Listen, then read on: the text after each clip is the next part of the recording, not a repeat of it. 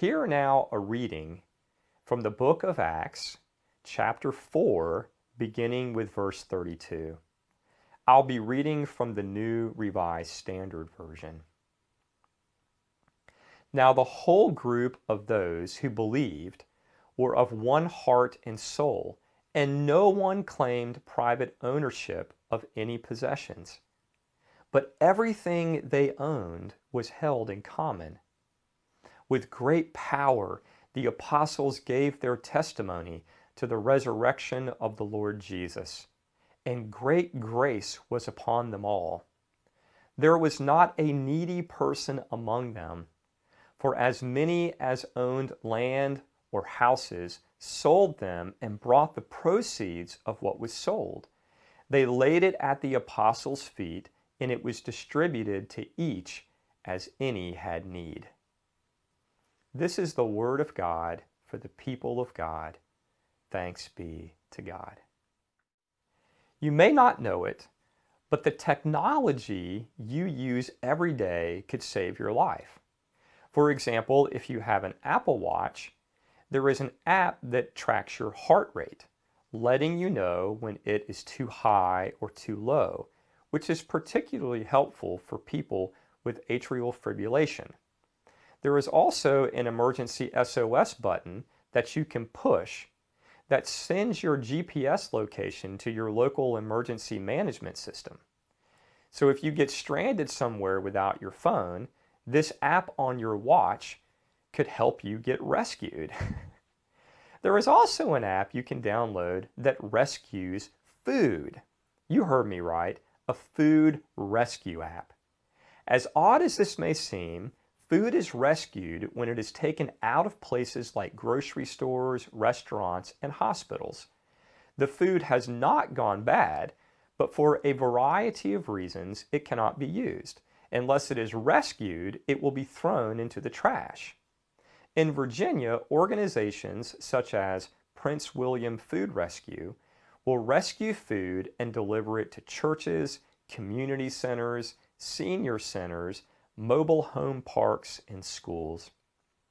Volunteers are notified of available food through an app called Food Rescue Hero. They quickly step into action pick up the food, and deliver it wherever it is needed. One food rescue leader says, We have a great team, and together we are changing the food insecurity landscape here in the Prince William region. They have been successful in reducing food waste and food insecurity because several people work together to accomplish the mission of rescuing food to feed hungry people. The program is growing because donor locations, rescues, and downloads of the Food Rescue Hero app are increasing weekly. In just six months, the Prince William Group delivered more than 200,000 pounds of food, which translates into 100,000 meals. That's what happens when you mobilize a group of committed volunteers to rescue food. No one person is the hero, but instead, success comes through crowdsourcing. Such efforts go far beyond Prince William County. In at least seven cities, Food Rescue Hero is making a positive difference by diverting food from trash cans to hungry people. Over the course of five years, more than 12 million pounds of food has been rescued by over 10,000 volunteers. Now, in addition to delivering fresh food, Food Rescue will start transporting low-income people to their medical appointments. According to Fast Company magazine, this Pittsburgh-based nonprofit has become a crowdsourced transportation network, moving both food and people. One of the founders of the app says, Technology is important, but it's the power of collective action that will drive massive change. The power of collective action. And what is true today was also true in first century Jerusalem. In Acts chapter 4, verse 32, we read that the whole group of those who believed in Jesus were of one heart and soul, and no one claimed private ownership of any possessions. But everything they owned was held in common.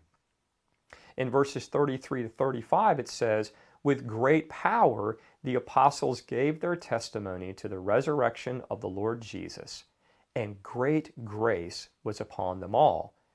As many as owned lands or houses sold them and brought the proceeds of what was sold. They laid it at the apostles' feet, and it was distributed to each as any had need. The result of this action was that there was not a needy person among them. The power of collective action. These Christians have been rescued by Jesus, so they wanted to rescue others.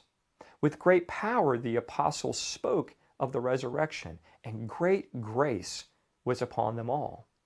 In all that they did, they had one heart and one soul. Today, we might call this crowd-sourced Christianity, the power of collective action that we too must tap into if the church today is going to feed the hungry, assist the poor, and give testimony to the resurrection of Jesus.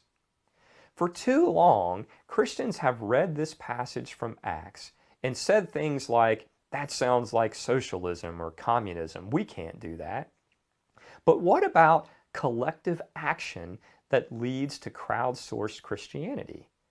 Such an approach is foundational to our faith and well within our abilities and it would help us focus on practical Christianity in which we act collectively not only to feed the hungry, but also speak up for the voiceless, care for the sick, disabled, and vulnerable, provide support to single parents, offer resources to help people process grief and heal from emotional wounds, and do other things that, that make the world more loving and just as God intends it to be. This is the kind of Christianity that has already changed the world and can continue to change the world if we are faithful in following where Jesus leads. And it's not rocket science. We start with a great commandment given by Jesus. Love your neighbor as yourself. Then reach out to help people in practical and concrete ways as a way of being a living, breathing embodiment of the gospel for them. This was the kind of Christianity being practiced by the first followers of Jesus in Jerusalem. They were crowd-sourced Christians who tackled their challenges through collective action, just as we should be doing today. So how do we do this? Shane Claiborne has written a book called the Irresistible Revolution, Living as an Ordinary Radical. In the book, he tells the story of two college buddies who told him they were going to Philadelphia to hang out with their homeless friends. he teamed up with them, and at first he was afraid he would be robbed. But in the end, he says, the people in the alleys stole only my heart. One day he heard about a group of 40 homeless families who were about to be evicted from an abandoned cathedral in North Philadelphia. He joined a group that went to help them, and they became known as the Yacht Club, which stood for Youth Against Complacency and Homelessness Today. Shane saw a need, shelter for homeless families. He responded through the Yacht Club, a crowdsourced Christian effort. While the most pressing needs will be different in different communities, the first step is always to see the need. Now this might sound obvious, but we are really good at ignoring or turning a blind eye to the needs all around us. But Jesus calls us first and foremost to a life of compassion. And compassion allows us to get honest about the needs all around us, to see the needs. But it's not enough just to see the need. we must also act to meet the need. In 1997, Shane and a group of friends moved into a small row house in a poor section of Philadelphia. Their vision was to love God, love people, and follow Jesus. And they began calling their little experiment the simple way. Since then, they have shared food with folks who need it and run a community store out of their house. They have reclaimed abandoned lots and planted gardens in the concrete jungle. They have rehabbed abandoned houses and made friends with people in prison and on death row. Shane and his friends have seen a vision of another way to live, the Christian way. Again, it's a form of crowdsourced Christianity directed toward changing the world for the better. While you don't have to relocate to the inner city to meet a need, because Again, there are needs all around us. We will have a bigger impact if we work together, if we take collective action. There are all kinds of ways to do this, like organizing a group to show up at a city council meeting to speak in favor of affordable housing, or volunteering once a month to serve in our new food pantry, which is being developed right now, or to volunteer to help with the new small group ministry or joining a group that offers after school tutoring for at risk children, or join a prison ministry that offers Bible studies for inmates. The work of rescuing takes many forms, but once we see a need, it is wise to work together to meet that need.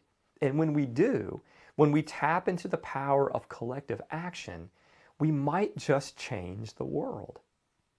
As I already mentioned, the Christians of Jerusalem had been rescued by Jesus, so they wanted to rescue others. They gave their testimony to the resurrection of the Lord Jesus and shared their resources with such generosity that there was not a needy person among them.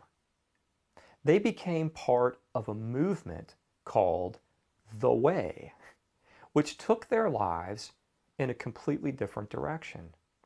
This new way of life stood in glaring contrast to the world in which the early Christians found themselves. Following the teachings of Jesus, they lived a new value system that turned everything upside down, where the last were first and the first were last, where the poor were blessed and the mighty were cast from their thrones. And Jesus invites us today to follow this same way, a way that stands in stark contrast to the world. It is a way that renounces pride and selfishness and embraces humility and self sacrificial love, a way that does not give us permission to hate our enemies, but commands that we love our enemies. A way that renounces the accumulation of wealth in favor of storing up treasures in heaven a way that rejects violence and tells us to turn the other cheek. These are just a few examples of how true Christianity is thoroughly countercultural. In the crowdsourced Christianity of first century Jerusalem, Christians worked together to help those in need. Rather than the church being split into liberals and conservatives, it says in Acts that the whole group of those who believed were of one heart and soul. Possessions were not hoarded, but instead, everything they owned was held in common. Rather than the rich getting richer and the poor getting poorer, there was not a needy person among them because they pooled their resources and distributed aid to each as any had need. Friends, when Jesus calls us to follow him, we are not free to reinvent our own brand of Christianity that is more palatable to the world around us. No, we are invited to follow the way mapped out by Jesus and followed by the early Christians. And when we accept this invitation, it takes our life in a completely different direction. Having been rescued by Jesus, and given new life by his resurrection, We are given new eyes to see the needs around us. We are drawn together and collectively given resurrection power to act in ways that meet these needs. And in this way, we experience the joy of being a partner with God in changing the world. All of this is an indispensable part of the gift that we call the church.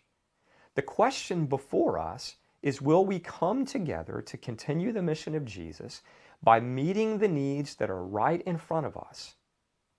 I encourage you to be asking yourself the questions What are the needs of our community? And who can I gather to help me figure out ways to meet those needs? Don't wait for a pastor to give you permission or for some miraculous sign from God. you have already been made a minister of Jesus Christ by virtue of your baptism. And Jesus has called you to serve in ministry. So see a need, gather some friends, and meet the need. It's that simple. And in this way, you will show the world who you really follow. You will show the world to whom you really belong. Will you join me in prayer? Gracious God, we are so grateful for the salvation that you give to us in Jesus. We thank you for rescuing us, God. And in gratitude, we want to serve the mission of Jesus and help other people.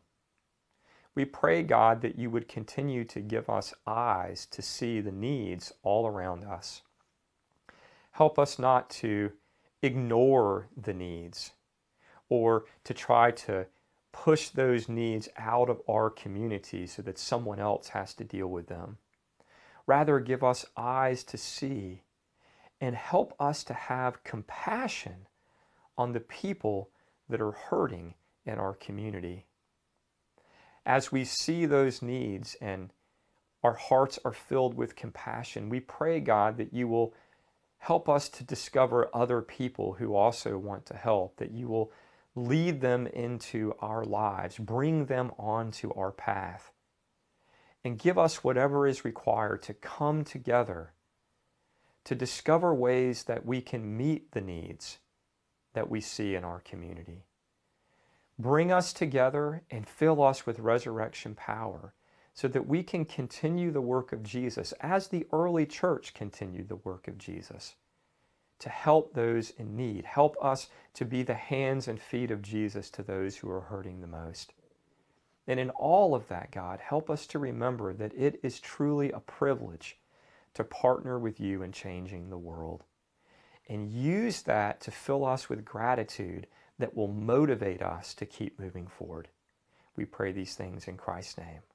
Amen.